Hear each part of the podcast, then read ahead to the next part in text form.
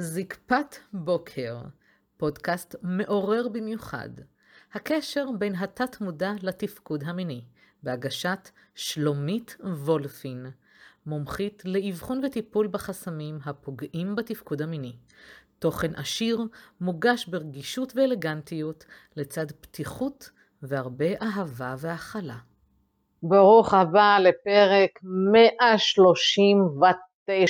ממש שכבר כל כך הרבה פרקים שעוסקים בכל מה שקשור לתפקוד המיני אצלך כגבר, בהבנה שהתת מודע, לפי האמונות שלי ולפי איך שאני עובדת, בעצם משפיע על המקום הזה, שנקרא לזה, החיבור גוף נפש בעצם משפיע על העניין הביולוגי שקשור בזקפה שלך, בשפיכה, אבל לא רק, זה גם משפיע על הפן הנפשי של חרדות ביצוע ופחדים מאינטימיות, או פחדים אה, בכלל שקשורים לקיום יחסי מין, או טראומות אה, של פגיעות מיניות וכדומה, ובעצם אני מצאתי את החיבור המיוחד הזה של גוף נפש, של תת מודע ותפקוד מיני, ובפרק הזה אני מביאה לך את העניין של ההבנה איך הדברים, כשמתחילים מעניין אה, מאוד מאוד מאוד קטן, אמנם אקוטי אבל קטן, להצטבר ולהתגלגל ולגדול כמו כדור שלג. זו ממש הידרדרות, זה להבין שהבעיה יכולה אה, להידרדר ברמת החרדת ביצוע שהיא יותר גדולה, ברמת בעוד הזקפה שהן יותר אה, קשות וקשוחות, ברמת השפיכה שהיא עוד יותר פתאום מהירה, או שהשפיכה היא בכלל אה, מעוכבת, או לא בכלל באה לידי ביטוי, ואתה לא מגיע לסיפוק שלך, זאת אומרת, הכדור שלג הזה בעצם נותן את ההיבטים הקיצוניים בכל בעיה ובכל תופעה, ולכן אה, חשוב שתבין אה, שככל שתופסים את זה, ממש בתחילתו בתחילתו של הניצוץ הקטן של האתגר, הטיפול הוא, הוא אני צריכה לדייק את עצמי, הטיפול גם ככה הוא מאוד מהיר ונותן תוצאות, אבל זה לא משהו שאתה סוחב איתך ומשפיע על שאר תחומי החיים שלך, כלומר אם אתה מטפל, ככל שאתה מטפל בבעיה הזו יותר מהר, ככה הסביבה שלך, החברה, הזוגיות, האינטימיות או כל דבר אחר, יקבלו אה, התייחסות אחרת, מימד אחר, לעומת אנשים שסוחבים את זה שנים ואפילו עשרות שנים את הבעיה. בעקבות זה שאנשים שמתגרשים, בעקבות זה שאנשים שמתאלמנים ולא זכו לעונג עם האישה שהם אהבו, ועוד ועוד. אז אני שלומית נעים מאוד, ואני מובילה לחיי עונג, סיפוק והנאה, מטפלת בגברים שיש להם בעיות בתת, אה, סליחה, מטפלת בגברים שיש להם בעיות בתפקוד המיני דרך התת מודע, דרך אותו מוח אחורי שבעצם מנהל אותנו, הוא שובב אבל הוא גם גמיש, ולכן כשיודעים לעבוד נכון, בצורה מקצועית, עם אבחון נכון, אפשר לחלוטין לשפר את המצב אפילו ברמה של 100%, כן, כן, כן. כמובן שהגדרה של 100% צריכה התייחסות, כי אם יבוא בן אדם ויגיד לי, תקשיבי שלומית, אני גומר מהר, פולט אפילו בתחתון, תוך 20 שניות זה נגמר, הוא בא ואומר לי, בואי, תני לי שעה לתת בראש, אני אגיד לו, בוא, בוא, בוא, בוא, בוא, סופרמן אולי בעתיד, בוא רגע נרד מהעץ, בוא נתחיל בחמש-שש דקות, בשמונה דקות, ונאפשר את המקום הזה, ולא ישר נרוץ אה, מרתון, גם למרתון יש הכנות, כן, גם למרתון יש הכנות. אז אני בעצם מביאה לכם פה פרק שיסביר לכם למה כבר לטפל בזה, ולא לחכות שזה יידרדר כמו כדור שלג, ואילו השלכות יש למצב הזה, ויכול להיות שזה יפגוש אותך, שאתה כבר שנים ועשרות שנים סוחב את הדבר הזה. זה, זה קטע שתכננתי את הפרק הזה כבר לפני כשבועיים שלושה להעלות אותו, ובחרתי את התוכן, ואז התקשר אליי לקוח לשיחת ייעוץ, והוא אמר לי, תקשיבי, למחרת, הוא בן חמישים ומשהו, לא זוכרת בדיוק, למחרת שצצה לי הבעיה הזו, הלכתי לטפל. למחרת, לא הייתי מוכן לחכות יום אחד שנופלת לי הזקפה. הוא חווה אה, נפילה, חווה, אני מדבר בשם דבר, חווה אה, נפילה בזמן שהוא היה חודר. זאת אומרת, עד עכשיו היה תקין, עומד לו משחק מקדים, חדירות, תענוג, פתאום נופל לו. עכשיו, זה משהו שמאוד הבהיל אותו, והוא אמר, אני לא מחכה לראות אם זה יקרה לי עוד הפעם או לא, כבר זה תפס אותו בקטע הנפשי של חרדה מטורפת שאם זה יקרה עוד הפעם, ומה אשתו תגיד, ומה ההשלכות שיהיו, והפחד להיות ככה וככה, תכף נגיע לזה. במיידית הוא טיפל בזה, יאמר לזכותו, ויש כאלה שלוקח להם זמן של ימים, שבועות, חודשים, שנים ועשרות שנים. יש כאלה שמוכנים למות עם הבעיה ולא לטפל בה. זה נשים משתגעות, אומרות לי, תקשיבי, תצילי אותנו, הוא מוכן למות ולא לטפל בבעיה.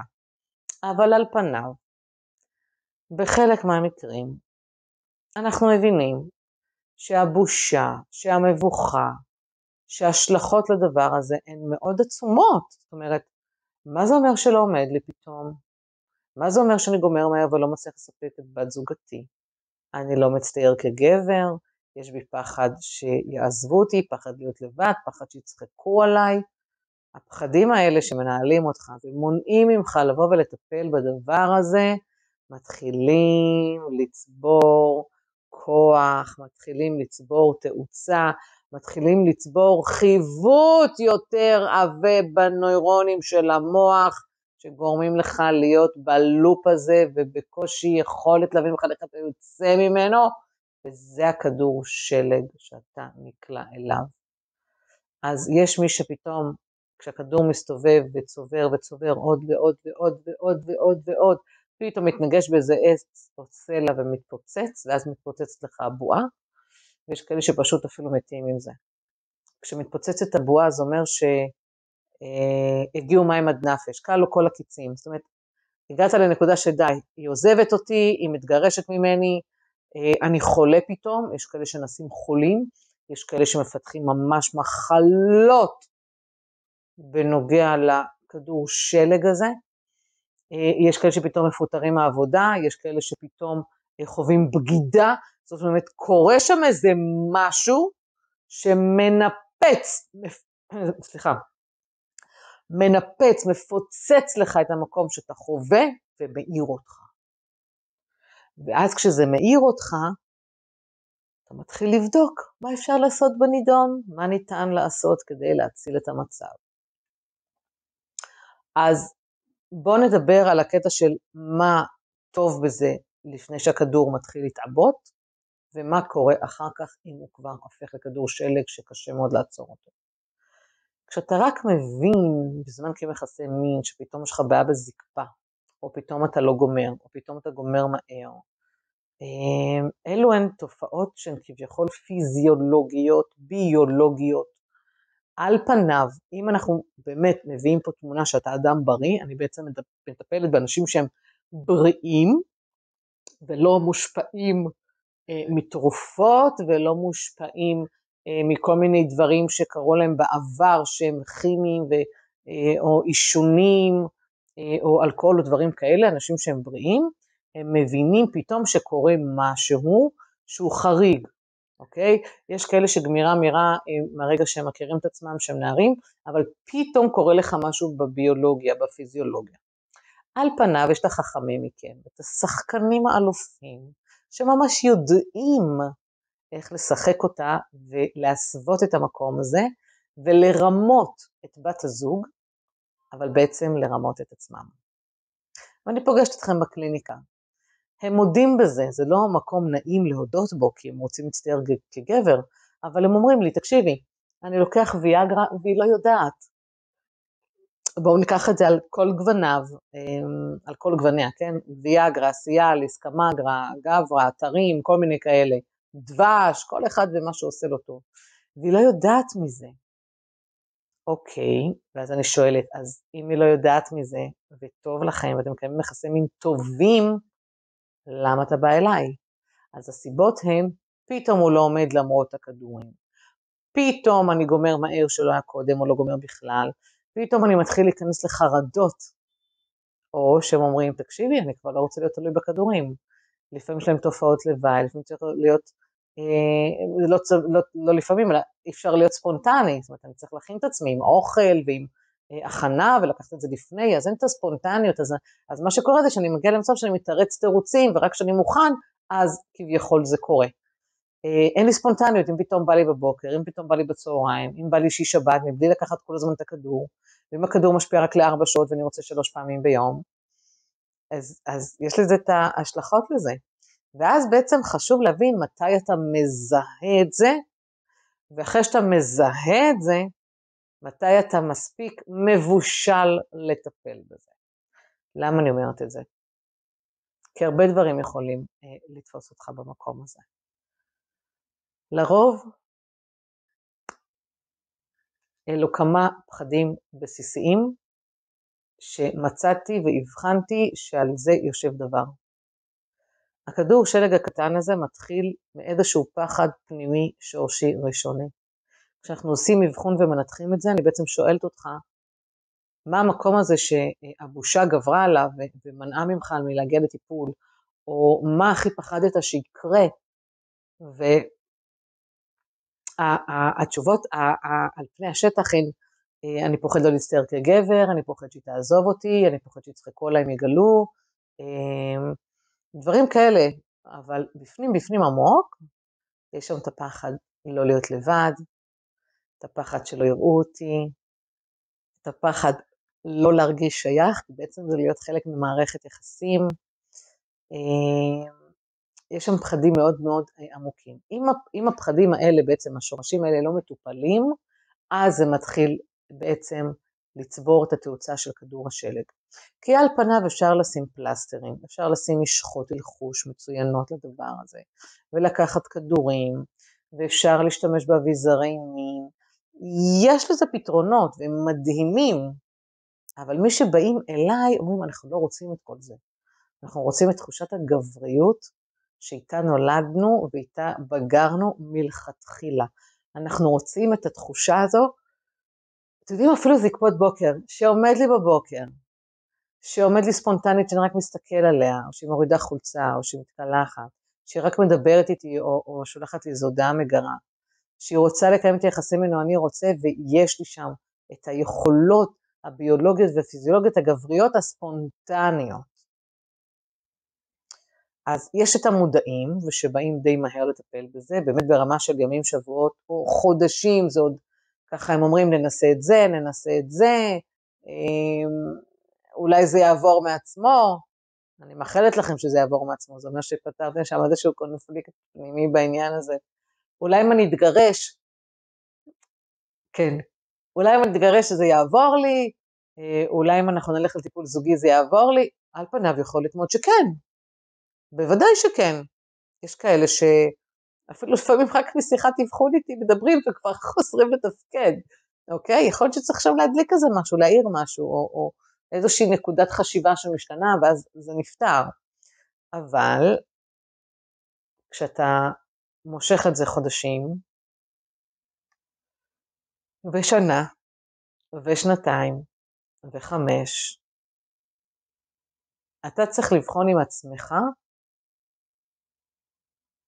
למה באמת בפנים עמוק אתה לא מוכן לטפל בזה. האם, אלה שאומרים לי בושה, האם הבושה בלא להגיע לטיפול היא יותר גדולה מהבושה לא לתפקד כגבר? האם המבוכה היא כל כך גדולה שאתה מוכן למות איתה ולהרוס מערכת יחסים ולהרוס את הגבריות שלך מאשר ללכת לטיפול? כי מה זה אומר ללכת לטיפול? זה אומר שמשהו בך דפוק.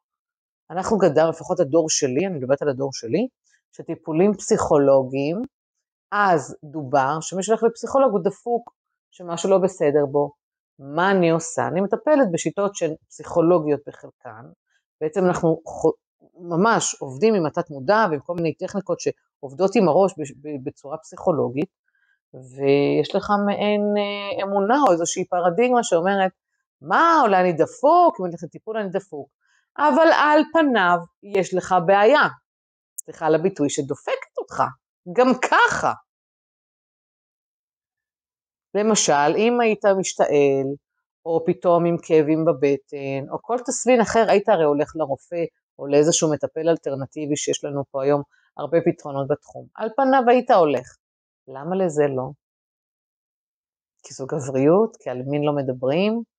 אה, שים לב שיש שם איזה משהו מאוד מאוד עמוק. עכשיו, אני לא יכולה לבוא ולתת תשובה חד משמעית אה, כאן. כל אחד שעושה לו אבחון מביא בעצם תשובות של משלו.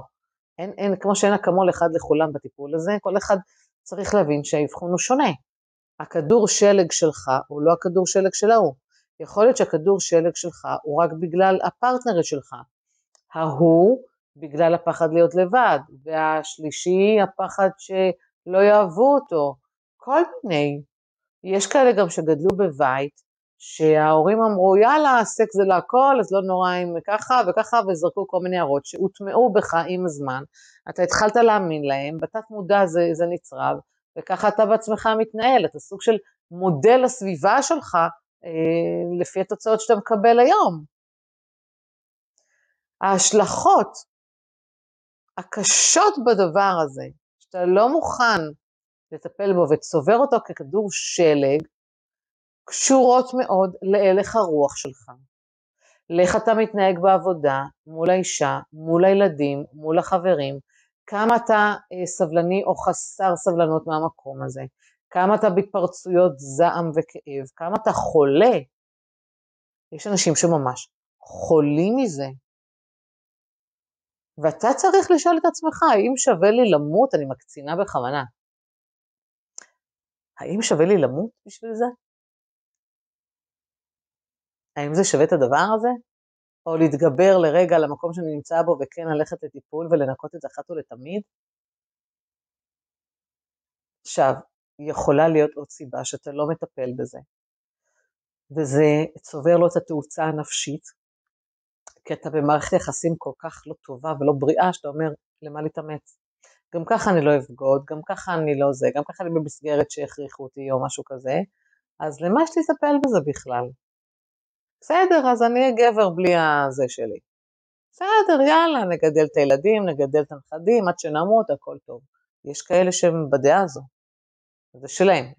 אני, אני מטפלת במי שרוצה לבוא לטיפול. יש מצבים אה, שאתה אומר, גם ככה היא בגדה בי, אז למה אני צריך להתאמץ? או גם ככה היא לא רוצה סקס. וואי, יש לי כאלה. אני, אני לא ממש עובדת איתם, כי זו אנרגיה שהיא מאוד uh, קשה. Uh, צריך מאוד לרצות. גם ככה אשתי כבר לא מינית. אני גם ככה בין 50-60. אני רואה את כל החברים שלי גם ככה לא מתפקד להם, אז אולי זה גזירת גורל. ב... סליחה על התגובה. בעצם לא סליחה על התגובה. באמת, גזירת גורל? בזה אתה מאמין? אני מביאה פה את כל ההוכחות שזה אפשרי לשפר את המצב, אתה אומר שזה גזירת גורל? מי שמאמין שזו גזירת גורל הוא קורבני. והקורבנות הזו רק שואבת למטה. ואני שומעת את זה, לא אחת. טוב, אז התחילה לי סכרת, אז הוא נופל. נו, לכולם זה קורה. לא חבר, לא. טוב, נו, אז אני לוקח כדורים ללחץ דם וכולסטרול, אז הרופא אמר לי שזה יכול לפגוע, אבל הוא אמר שזה או למות מכולסטרול ולחץ דם, או לאבד את הבולבול. אתה בחרת ללכת עם הרופא, עם התרופות שנותן לך.